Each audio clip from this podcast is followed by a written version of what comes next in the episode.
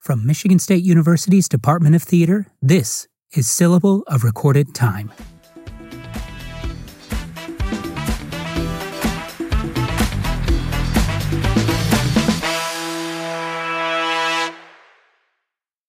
Hamlet and Laertes, Edgar and Edmund, Macduff and Macbeth, Tybalt and Romeo.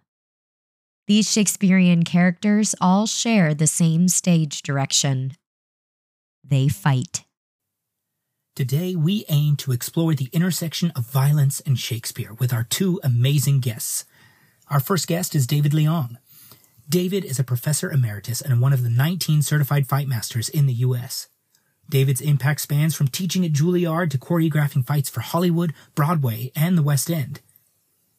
With over 40 years in the entertainment industry, David recently marked his 20th Broadway show featuring Daniel Craig in Macbeth. Beyond the stage, he coaches leaders in storytelling and teaches public speaking at the VCU School of Business, where he also serves as the Executive Master of Business Administration. An author and featured speaker at Broadway TEDx in 2019, David's book, Real World Presentations, is a staple for students. Alongside his wife, Patty DeBeck, he takes his expertise on the road, captivating cruise ship audiences with talks on Broadway, Hollywood, and the golden age of television. We are also joined by Alexis Black. Alexis is a seasoned professional with over a decade of experience in acting and movement. Alexis served as the assistant fight director for Macbeth and Fool for Love with David Leong, and as the fight director for the world premiere of Rattlesnake Kate at the Denver Center of Performing Arts. Certified in various movement and acting techniques, Alexis is a passionate advocate for consent and inclusion practices in the performance world. She's not only certified to teach workshops on intimacy and consent for actors, but is also a trained movement specialist for creating safe and dynamic choreography and physical storytelling, including intimacy. As the author of Supporting Staged Intimacy, a practical guide for theater creatives, managers, and crew, published by Routledge, Alexis explores the crucial relationship between staged intimacy, intimacy direction, and the supportive roles involved throughout pre production, rehearsal, and performance. Alexis currently serves as an assistant professor of acting and movement at Michigan State University. Hey, awesome. Today we have David and Alexis joining us. So we just wanted to say thank you for taking some time to meet with us and talk about Shakespeare and violence. My pleasure. I just not protest. No, it's a pleasure to be here. Thank you for asking us. Nice to see you both again. And same thing with you, Alexis. I'm looking forward to your questions and see how this conversation goes. Absolutely.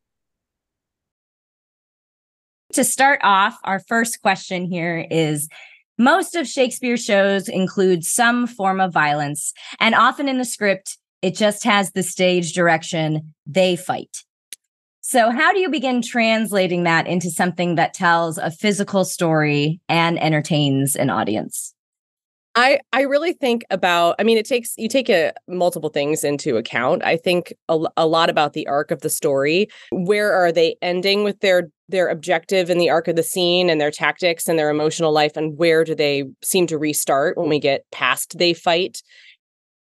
How much has changed between those moments that might determine what needs to happen in the fight to bridge that story gap. Also, sometimes, not all the time, because sometimes a director will just be like, okay, see you later. We'll see you when you get back. and they awkwardly back out of the room. Um, but sometimes they do have an idea of what they want to happen, and they'll I'll have that meeting with the director beforehand and and think about that.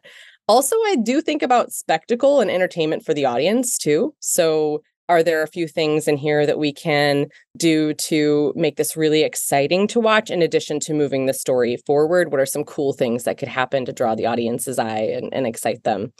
Um, so yeah it's a combination of what needs to happen in the arc of the story as a whole what is the director thinking and uh, what are some some cool moves we can put in there too. I have like a five step sort of process. Number one, what's the director's concept? Now, if anyone doesn't know what concept is, it's the director has a, a certain view of the world.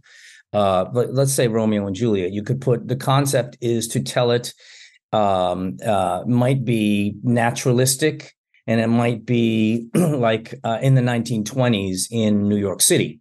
All right. So, or, or the director could say, I would like it sort of um, Renaissance 1575 in Verona, Italy, or you could do it modern. So that's for those of anyone that doesn't know what concept is. So, what's the director's concept? It is uh, the story that the playwright tells. And it, it's a little tricky because, again, you're only given two words they fight. And then the third thing is I like to get together with the actors and find out what their view of the fight is. And also with the director, if possible, that third step always involves is a conversation that I facilitate with the director and the actors. What do you think about this? Who wins, who loses, and all that? And why does it happen? The big question is why does it happen? The fourth part is um, my ideas that I throw in, which sometimes, depending on who the personalities are, I might really let them know, all right, I'm taking all of your ideas, but here's some of mine. Sometimes I might leave myself out of it, and I, will I'll throw it in, but I won't let them know it's it's you know those are my ideas, depending again on the sensitivity of the personalities. And the last part is what the what the set design looks like. So you know, uh, so it's number one, it's concept. Two is story. Three is actors and directors collaborating. Four is my ideas, and five is the set. Now, when you in a Shakespeare play, you have some you have it's it's basically two words. They fight. So the the summation of those five step process, we as facilitators are playwrights now because we have to write the script, but that script is written based on those that that outline. So we write. We are more playwrights before we get up on our feet. We're playwrights. We have to write, we have to fill in the gap. And it's, that's unusual because it doesn't happen in any other kind of play. It doesn't happen in a, a musical comedy that's kind of laid out or a or a contemporary drama. It's laid out. The action is kind of specified. In this one, you the the fight choreographer is a facilitator, which is basically writing a script based on those five things. In fact, it's the most for me, it's the most creative part of the process. And it's also, I love working on Shakespeare and then I get to be a playwright. I don't like working on it because if they have, if it's sword play, sword play is the most difficult form of fighting to do on stage to pull it off realistically for two reasons. One is actors don't have the training, you're never given the time. And number three, we are now immersed in a world of seeing so much swordplay on film and TV. Our expectations in the theater can never match what we see on film. So that's why nowadays I went for seven years without choreographing a single sword fight in a Shakespeare play because most directors like to avoid it now. They like to avoid putting swords in because of all the reasons I just said.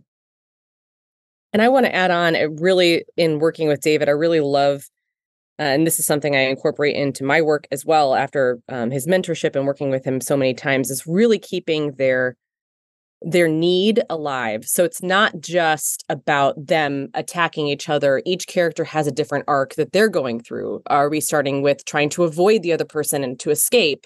And the other person is seeking us out and hunting us you know or um, is there uh, i want to destroy you and and i i want to emotionally destroy you and embarrass you you know? So there's that really interesting part of really thinking about those characters motivations and incorporating that into that they fight and that's where those collaborations with the actors really help because they know their characters even better than we possibly could and then we work together to write that um that physical text which is really really fun to do and when Alexis and I and Brad also, who worked on, did Brad work on both productions or one, Alexis? Just one of the Romeo and Juliet. We're speaking about Brad Willcuts, who also is a professor at uh, uh, Michigan State with me.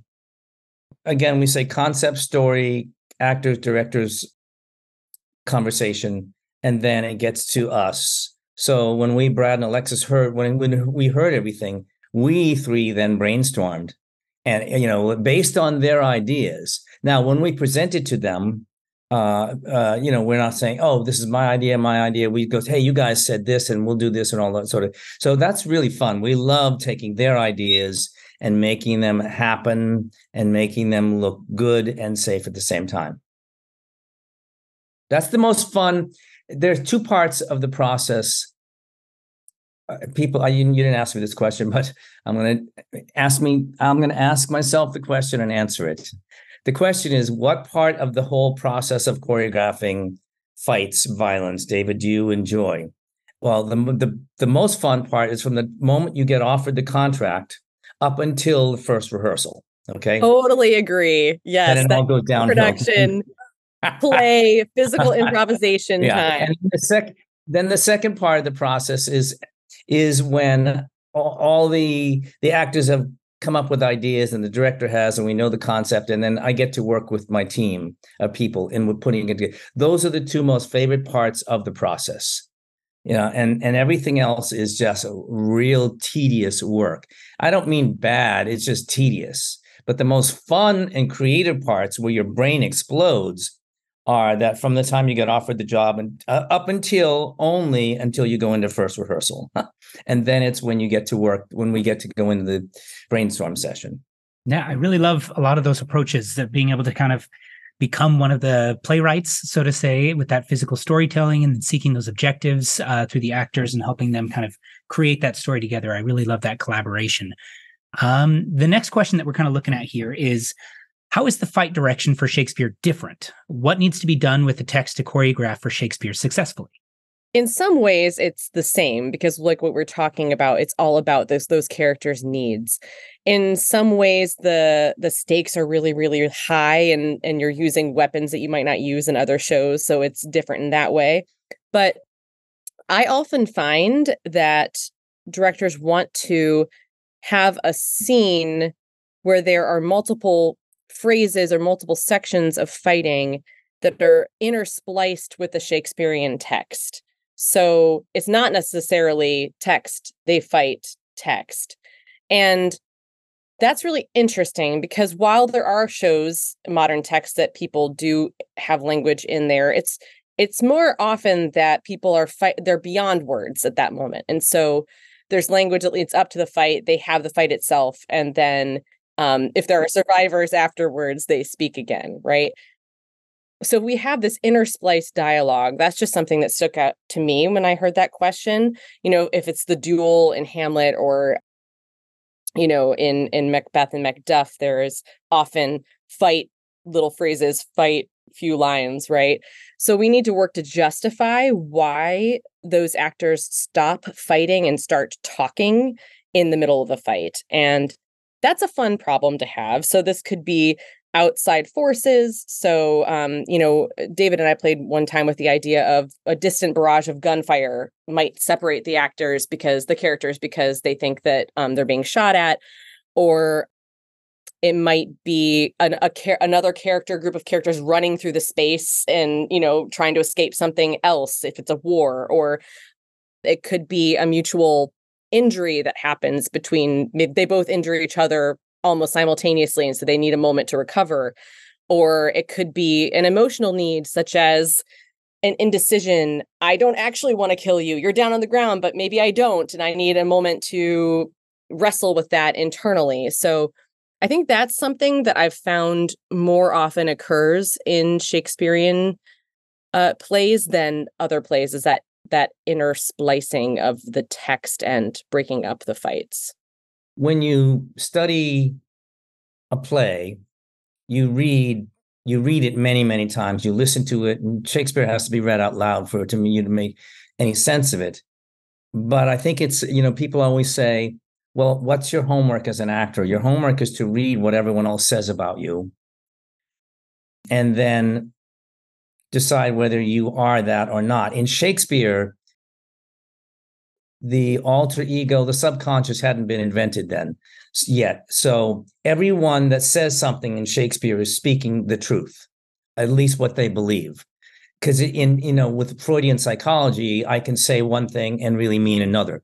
Didn't happen in Shakespeare's plays. You say what you mean, you mean what you say, and other people say the same thing. So so you could you know when I when I was first learning Romeo and Juliet or Macbeth, I go through and I pick out everything that other characters say about Macbeth, everything that they all say about Lady Macbeth or or Tybalt or Romeo or you know, uh, whatever. Um, and and so you kind of, you you know, you have to honor the text. You have to actually use some of that information in the way that they fight and in the story.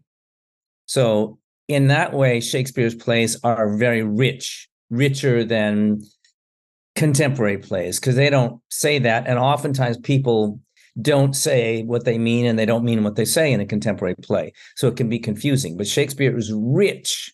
The the the language is so rich and it provides you so much. It's like a Bible. If you want to learn about a character, just go read the text. What other people say about Tybalt. Tybalt is the biggest character. He I think he has 18 lines in the play. Most people don't know that though, because they because he's talked about a lot. And but he's a very, very small part and it's because the Shakespeare gave the him so much, you know, colorful language. I also want to add something, David. That's that's amazing. Yes. Something about what you said made me think about how many times these shows have been performed. And so something that it can be a trap in choreographing Shakespeare is that maybe you as a choreographer or as an actor have been in many or seen many, many productions. And so I think as a choreographer, it's really important to keep your own, not only your own u- unique voice, but keeping that connection, what David was talking about earlier with the director and with the humans that you actually are working with in the space and their interpretation of these characters and letting yourself not get caught in what you've seen before. Like, oh, in phrase two, there's always an injury to the leg, you know, or whatever.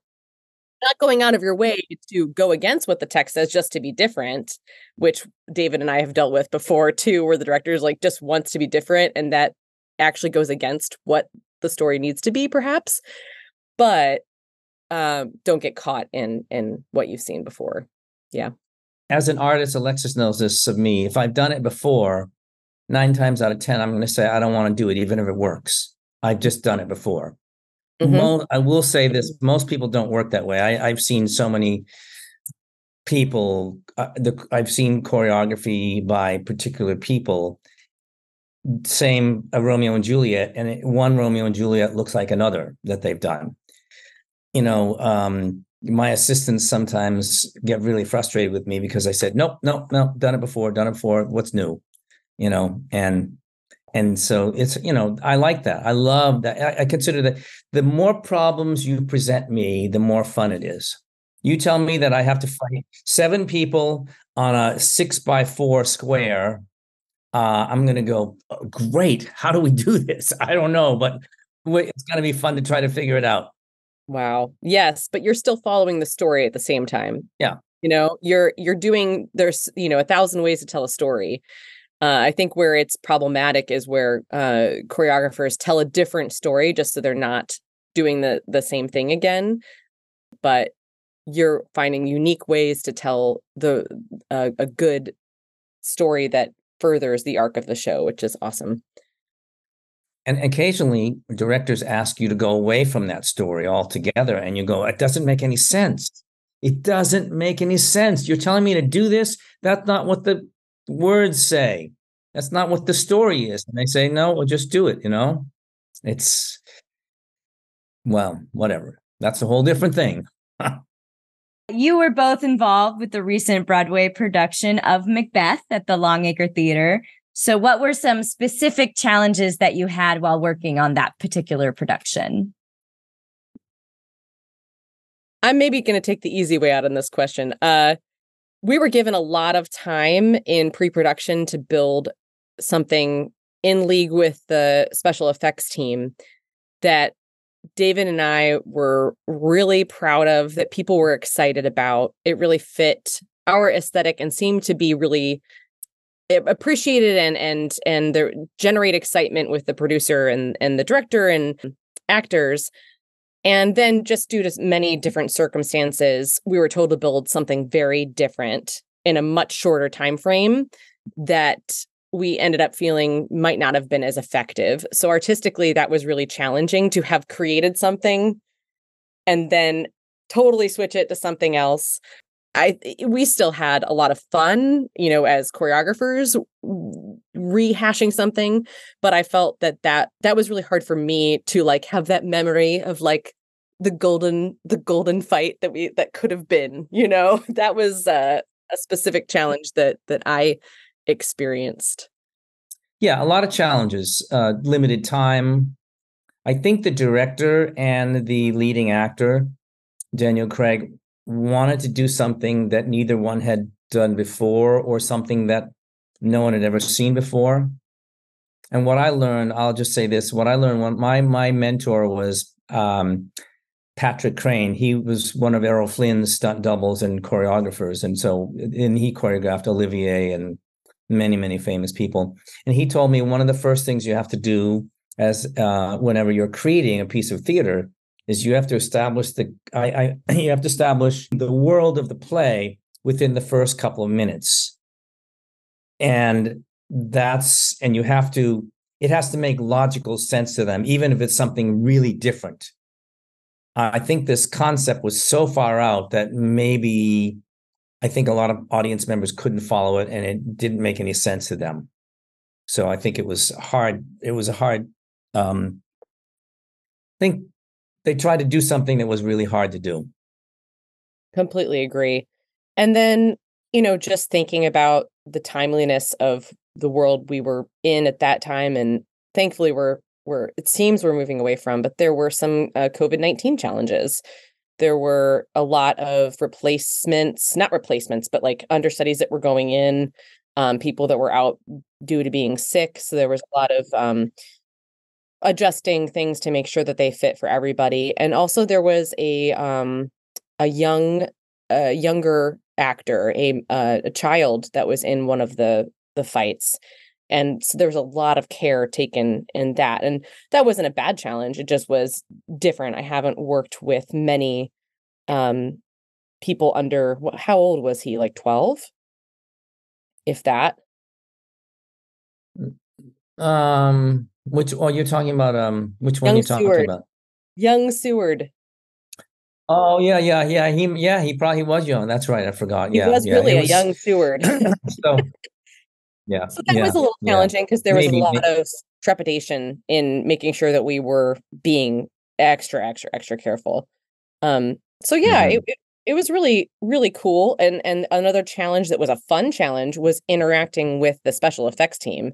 And all there was a lot of blood, a lot of blood. Mhm. There were um you know gear that made it so it looked like we were stabbing into people's bodies um there was uh you know spurting of things there was fog and um loud really loud sounds and um so th- there was a lot of uh of oh like a magnet a knife magnet that had to stick on on a pad on a magnet pad on someone's back that was problematic but um there's just like a lot of uh of special effects that were really that that team they're so positive and fun and um that was a that was like a challenge that actually really was exciting for David and I to to work with them on. Mhm.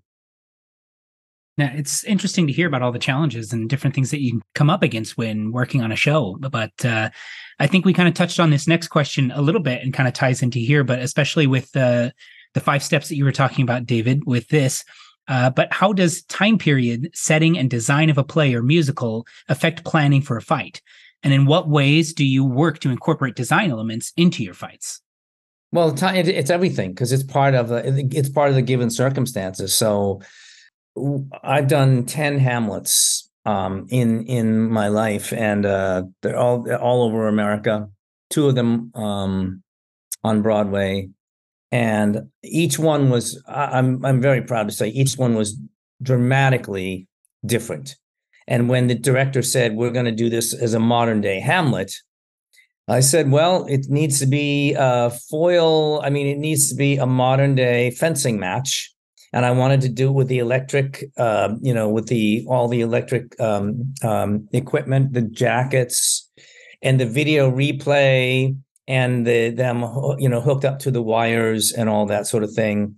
Uh, and the director said, Great. I remember the day I pitched it to him. I had this idea and I showed him, you know, actually video of a of a you know of a fencing match with all the sound and fury behind it and all the electronic, the buzzers going in the video replay. Kind of nervous that maybe he wasn't going to buy it, but I, I was in and out of there in like less than 10 minutes. He said, Sounds great. So we had a fabulous time working on this production and, and it worked pretty well. And we also had really great people to work with. Oh, uh, I did a Hamlet that was put in Germany in the 1940s, and um, it involved Schlägerdueling. Schläger dueling was there were there were fencing clubs in Germany, and Schlägerdueling was eh, the the sword is held like at, at uh, you know, basically chest high and face high, and you it's all with the wrist, and the sword has to stay in front and the goal was to scar each other's face you know and and so um these were fencing clubs and so you know and the only protection they had was they had an eye patch with these kind of like like a screen over it to make sure you you know you protect the eyes so my my assistant and I worked very hard on this, and uh, it was with Steve Lang. Steve Lang plays um, he's he's uh he, he's in one of the leads in Avatar. He's the um I don't know I can't remember the name of the character, um but he's not one of the weird you know the blue characters. He's one of anyway. Steve um was fabulous. They went for the ride and it was so fabulous. It's it was just um so it basically long story short a time period is everything it allows you and it pretty much tells you okay here's here's the range of what you can do from here to here I'm going to speak to a specific instance on a show that that uh, David and I worked together on with a design element. Was this extremely long, high windows were on the one side of the set, and David uh, worked with, and I assisted working with Scenic to have one of those uh, really long red curtain be torn down and thrown over Tybalt in the Tybalt Mercutio fight. And so it had to be a material that wasn't too heavy, wasn't slippery for him to be in, um, wasn't dusty. You know, there's so many things to think about because we're throwing something on an actor's face in the middle of a fight. And how does it rip down in a way that's safe? How do they reattach it? Like all these things.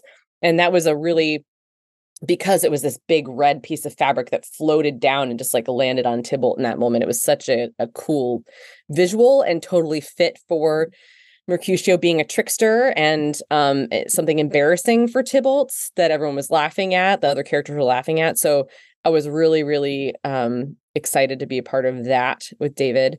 Um, sometimes we've had to work design elements out of a fight. so we've planned for like there was a um a Peter Pan that we worked on, um, where the pirate ship, to what they had given us as far as the design, we thought that it was a certain incline on the steps and that it would be safe for the actors to work on. But then when we got to the actual set, it was really like small steps and really unsafe. And so we ended up having to restage a lot of that. So there's a time where design needs to be uh, uh, unincorporated from a fight um, but to to speak to the musical specifically, I actually love working on fights and musicals. You get to sit down with a mm. Dance choreographer and go, "What's yours? What's mine?" like, and sometimes it's really fun. It's fun when it's like these four counts are mine, and then this eight counts yours, and that goes back to me. And um, you know, worked on a West Side Story a while back where we, the dance choreographer and the director and I, collaborated on the prologue, and that was one of the most fun things that I've I've done because I just love, and I know David, you feel the same way, and you've talked about it. The more people to collaborate with, the better. Like I hate being the the like person in the room that's like telling everyone what to do and dictating it. Like it's so much better to you come in with ideas, but it's like you you get to that's what theater is is collaboration and so musicals are fun eh, because they have that structure of of the music which gives you some of the story that you need to tell in what's happening in the music. It's also Shakespearean in a way. So I just I love doing that. It doesn't matter how many challenges you have. It doesn't matter how many financial limitations you might have. It all depends on the people you're working with. We've had some fabulous experiences like like a Fool for Love Alexis that we did uh, Yeah. on Broadway. You know, with Daniel Aukin, the director, um, Amazing. Sam Rockwell. and Sam Rockwell. You know, they're just so much fun to work with, and they're Wonderful. you know Wonderful in the people. theater everything is yes and, but when you hit a roadblock, like our the last big show we worked on, which was no. No, no, no. Everything it was the, the answer was no to pretty much everything. No, no, no, no, no. That's that's hard. So it's all about, you know, it's all about the people, the people and the process. That's that's that's what makes a show work or not work. Absolutely. Some shows call for some pretty extreme forms of violence to be shown on stage. Gloucester's eyes being gouged out in King Lear, all of the very bloody violence that happens in Titus Andronicus, uh, including the 14 killings, six dismemberments, sexual assault, a live burial, and a case of cannibalism. And of course, other shows that have suicide, assassinations, and more. So, how do you approach these moments in a way that honors the material but doesn't push away audiences? I've done Titus Andronicus, did it with Julie Taymor, and had a blast. We went into workshop for a week. We were we we, we workshop for five days, about about five hours a day, and it was eh, so much fun because it was brainstorming. Again, it was coming up with ideas. It was a very creative session where there were four of us. I had an assistant, and Julie Taymor had her assistant on the show. There were four of us in a work in a room filled with all kinds of toys for a week, and we just played with ideas. How do we kill him? How do we do this?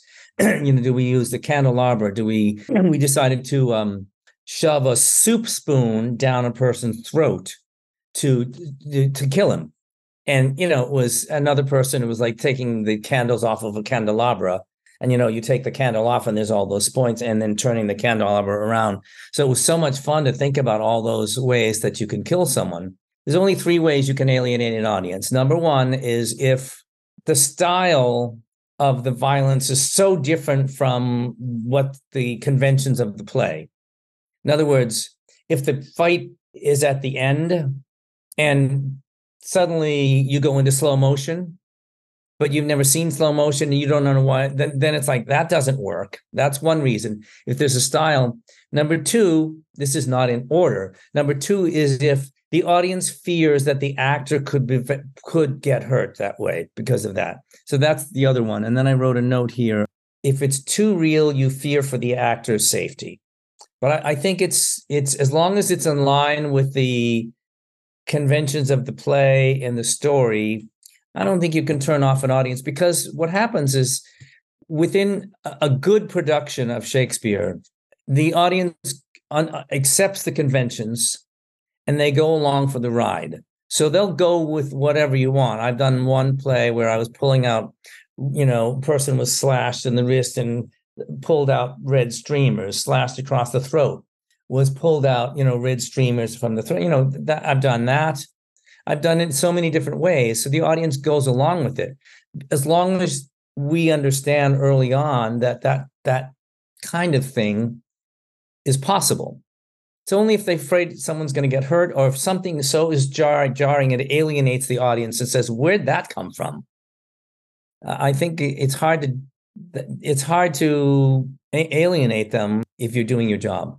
I love that. Um, when you were saying you were you and Julie Taymor were brainstorming in just interesting ways to kill someone, it really made made me think about dreading if there's a day that the FBI wants to search my my search history because of what you have to search as a Yeah. fake choreographer. I'm like, ooh.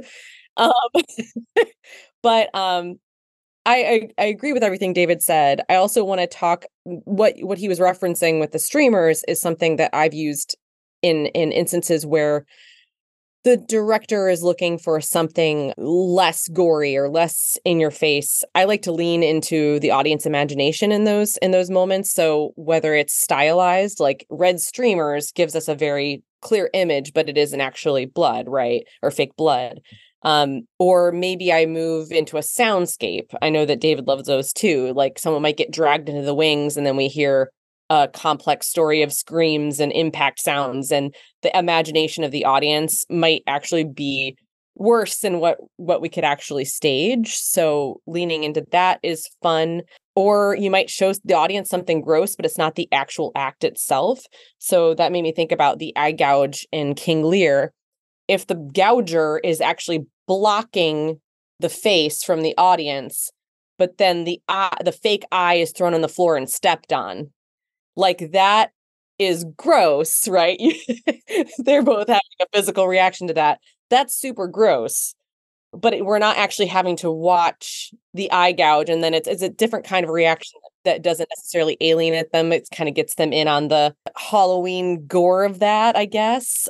It's really important to think about your audience and what the director's concept is. Maybe the concept of the director is i want to make the audience feel really uncomfortable right that might in this moment right or let's stylize this or let's have this you know be left to their imagination so i think there's just lots of ways that you can work on these moments to fulfill the needs of that specific production. I think I once counted the different ways that I've killed people, and it's like, I'm I'm up to like 33 different ways that I've killed people on, on stage. Very important. Um, you say that. I, I literally have it written down somewhere. It's actually fun thinking of ways that you can do it. So you want you got to think of the idea first, and then you got to think about how do I pull that off how do I pull it off so the audience can still still suspend their disbelief and believe that in this in the story that person is really being electrocuted? Or I've I've shot people with arrows. You know, I've drowned kids. I've poked their eyes out with a red hot poker. I've, I've poisoned people in every kind of poison you could possibly imagine. I have I have a book on poisons. Uh, you know, on the various potions what they do and then how it affects the body and it's actually a, it's a great book it's a book that mystery writers use for research, for so so they know how poison affects people, and it was all it was a good resource because there's so many ways that people are poisoned.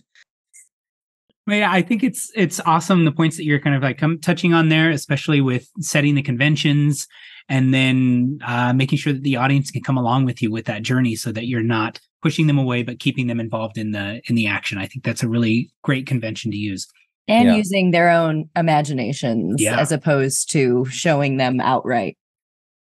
Thank you so much, uh, both of you, for all of your insight. I know for for me, like this was definitely like a master class for me in terms of of fight choreography, especially in Shakespeare. We just wanted to end off with just a final question um, of what is your favorite moment in Shakespeare? It doesn't necessarily have to be a violent moment. Um, it can be. It can be a line. It can be anything you would like it to be. So mine has been I was in a production of Romeo and Juliet and I was sitting watching a rehearsal and the actor playing the friar is an amazing actor named John Hoche. He um was the uh the voice and worked the face and the hands of King Kong and King Kong on Broadway. I think just the way that he said it made me actually hear Shakespeare's words differently in this one moment where the friar Romeo is saying, I've killed Tybalt. I I need I don't know what to do. Um and and they, he's been banished and he's like, I can't have this i can't stay here with juliet i you know my life is over and the friar is saying like you've just been banished you haven't been you're not being killed like and he says basically a pack of blessings lies upon your back and yet and i'm paraphrasing here you know you're you're crying out injustice. You're not you're not seeing that. And he says the specific line take heed take heed for such die miserable. And it really made me go how much of your life do you spend like not noticing the the joy and the positivity even in moments of hardship? What blessings you still have in your life? And his words you know shakespeare's words are just so timeless. That is something that really stuck with me throughout throughout my life. Do i have i don't have a favorite moment uh if i if i were looking if i were to look at that at my resume right now i could probably come up with them but i'll just say there's usually for the for the principal characters romeo juliet hamlet edgar when a protagonist is wronged a lot a lot and they're blind to it when edgar is is is wronged and he doesn't realize it.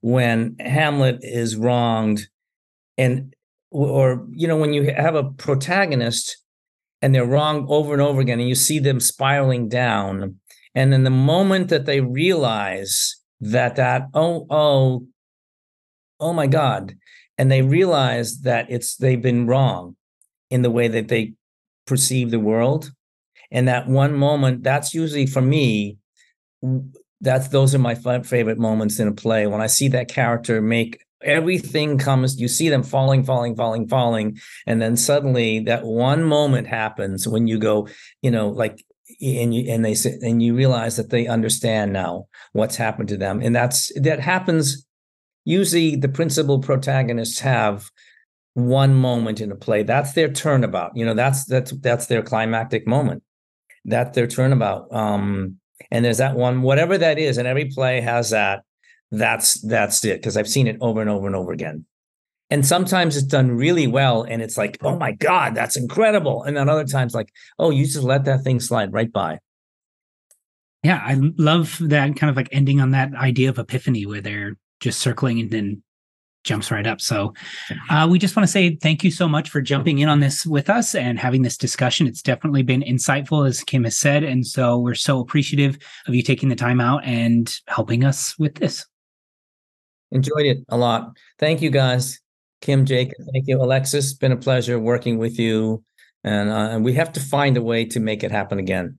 Yes, we will. Thank you both so much and for having us and, and taking this time with us. And we look forward to seeing your work on the stage soon. Thank you for listening to Syllable of Recorded Time.